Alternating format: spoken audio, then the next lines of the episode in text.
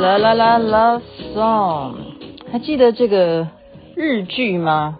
日本的偶像剧非常具有代表性的作品是《长假》。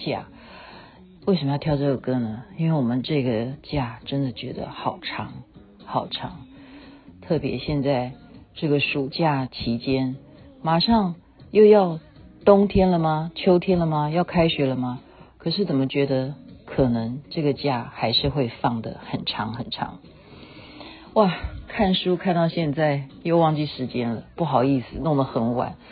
但是呢，是很有收获的，在这边要分享给大家。因为呢，刚刚在看一个是史蒂芬科维啊，他是一个名作家，写书写了二三十年了，针对教育啊、心理方面的。那我觉得呢，其实像刚刚讲的，对不对？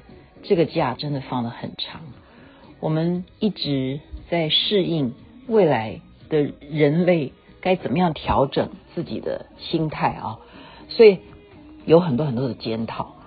我们有时候人呐、啊，活到年纪大的时候，常常会自以为是啊，喜欢去人家跟你对话的时候就要追根究底，然后要自以为是的告诉你的呃人生经验。所以有时候跟你沟通的人，你都还没听到他讲些什么，对方都讲不完他的故事，结果这一场沟通下来，对方是很痛苦的，而你不自知。所以我们人难免上了年纪都有这样子的毛病啊，这就是需要检讨的部分。还有就是认知的部分，我们很多成见，往往就是别人输入给我们一个什么啊，比方说今天嘉兴他传一个。美国现在示威的情况这样啊，那我们就以为美美国发生什么事？可是你打开整个新闻来看，其实在美国来讲，他们关注的也许不是那个小部分的啊，一个示威的一个景象。那它的来龙去脉是什么？我们也不知道。所以，我们现在这种关注一些新闻的精神，好像似乎话太多了，是不是？这也是我的错误呢？我让你们一直在。呃，东一个新闻就抛出来，西一个新闻也抛出来，那到底前后来龙去脉是什么？啊，我不是在批评家乡，不要误会啊，我是在举例。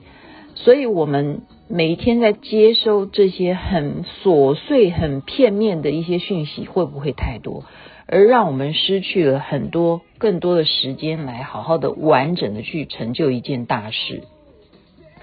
那我刚刚讲的认知呢？我前面如果大家划手机就看到，那是一个实验啊。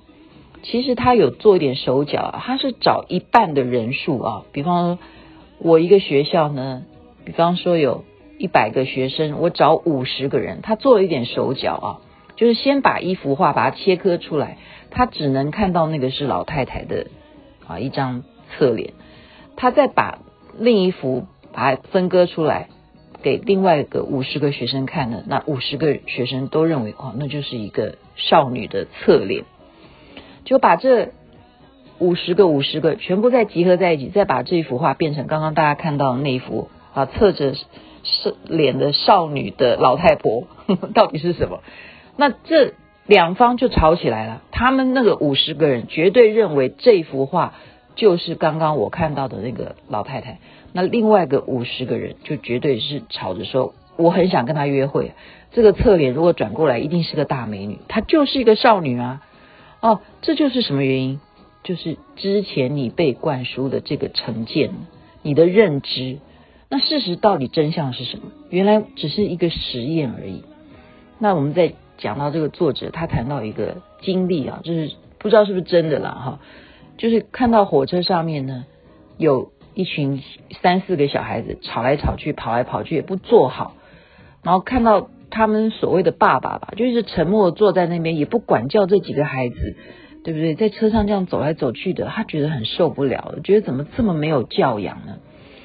于是他就走到那个爸爸的身边，就对这位父亲讲说：“先生，麻烦你管一下你的小孩好吗？他们实在在车上太吵了。”那这个先生呢，才忽然恍奋回来，就说：“哦，非常抱歉，因为孩子们的母亲刚刚在医院才过世，我是刚刚才带他们出来的，我们正不知所措，我没有想到他们会吵到你，非常抱歉，请你原谅。”啊，那反过来是这个作者他啊非常不好意思，因为他完全没有想到说这群小孩子他们跑来跑去，也许他们正在想办法怎么克服他们现在的情绪，但是事实的真相又是如何呢？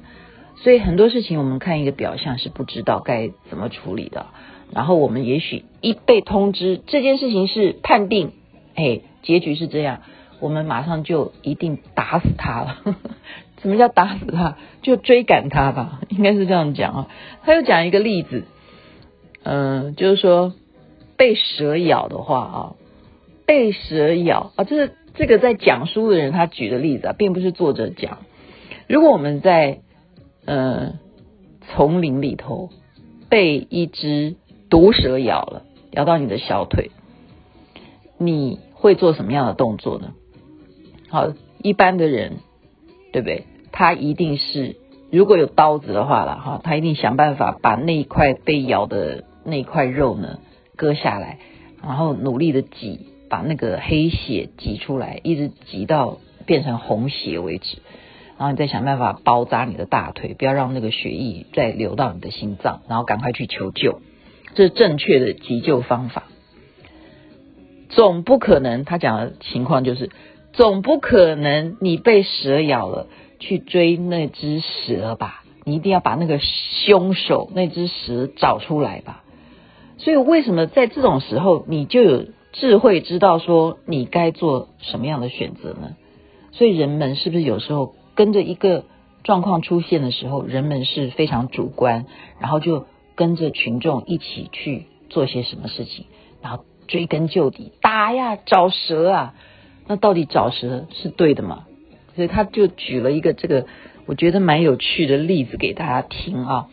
那今天呃播这个长假也是呃有看连续剧的，那你们一定觉得回味无穷；没看的呢，就不妨去参考一下这个历史悠久的典型的啊日本的偶像剧啊，在里头它也是一个也可以打破一些想法的原因，就是说。木村拓哉在里头小，这个山口智子啊一些岁数，山口智子已经三十几岁了，木村拓哉在里头大概只有二十六岁吧，所以到底能不能姐弟恋呢？所以最后是成功的，所以没有什么规定，天下没有年龄的差异，没有远近的这种距离问题，一切在于我们愿不愿意把我们的心打开，真诚的对待才是最可贵的。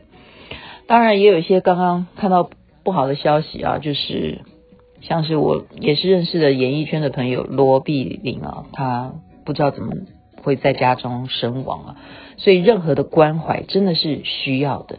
这个群组的功能再次强调，不是让大家一直啊眼花缭乱，我们还是重点的给予资讯、给予娱乐、给予问候、给予关怀。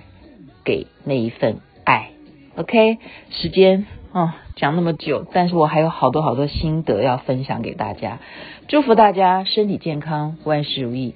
这边晚安，那头早安，光明吉祥，南无阿弥陀佛，南无观世音菩萨。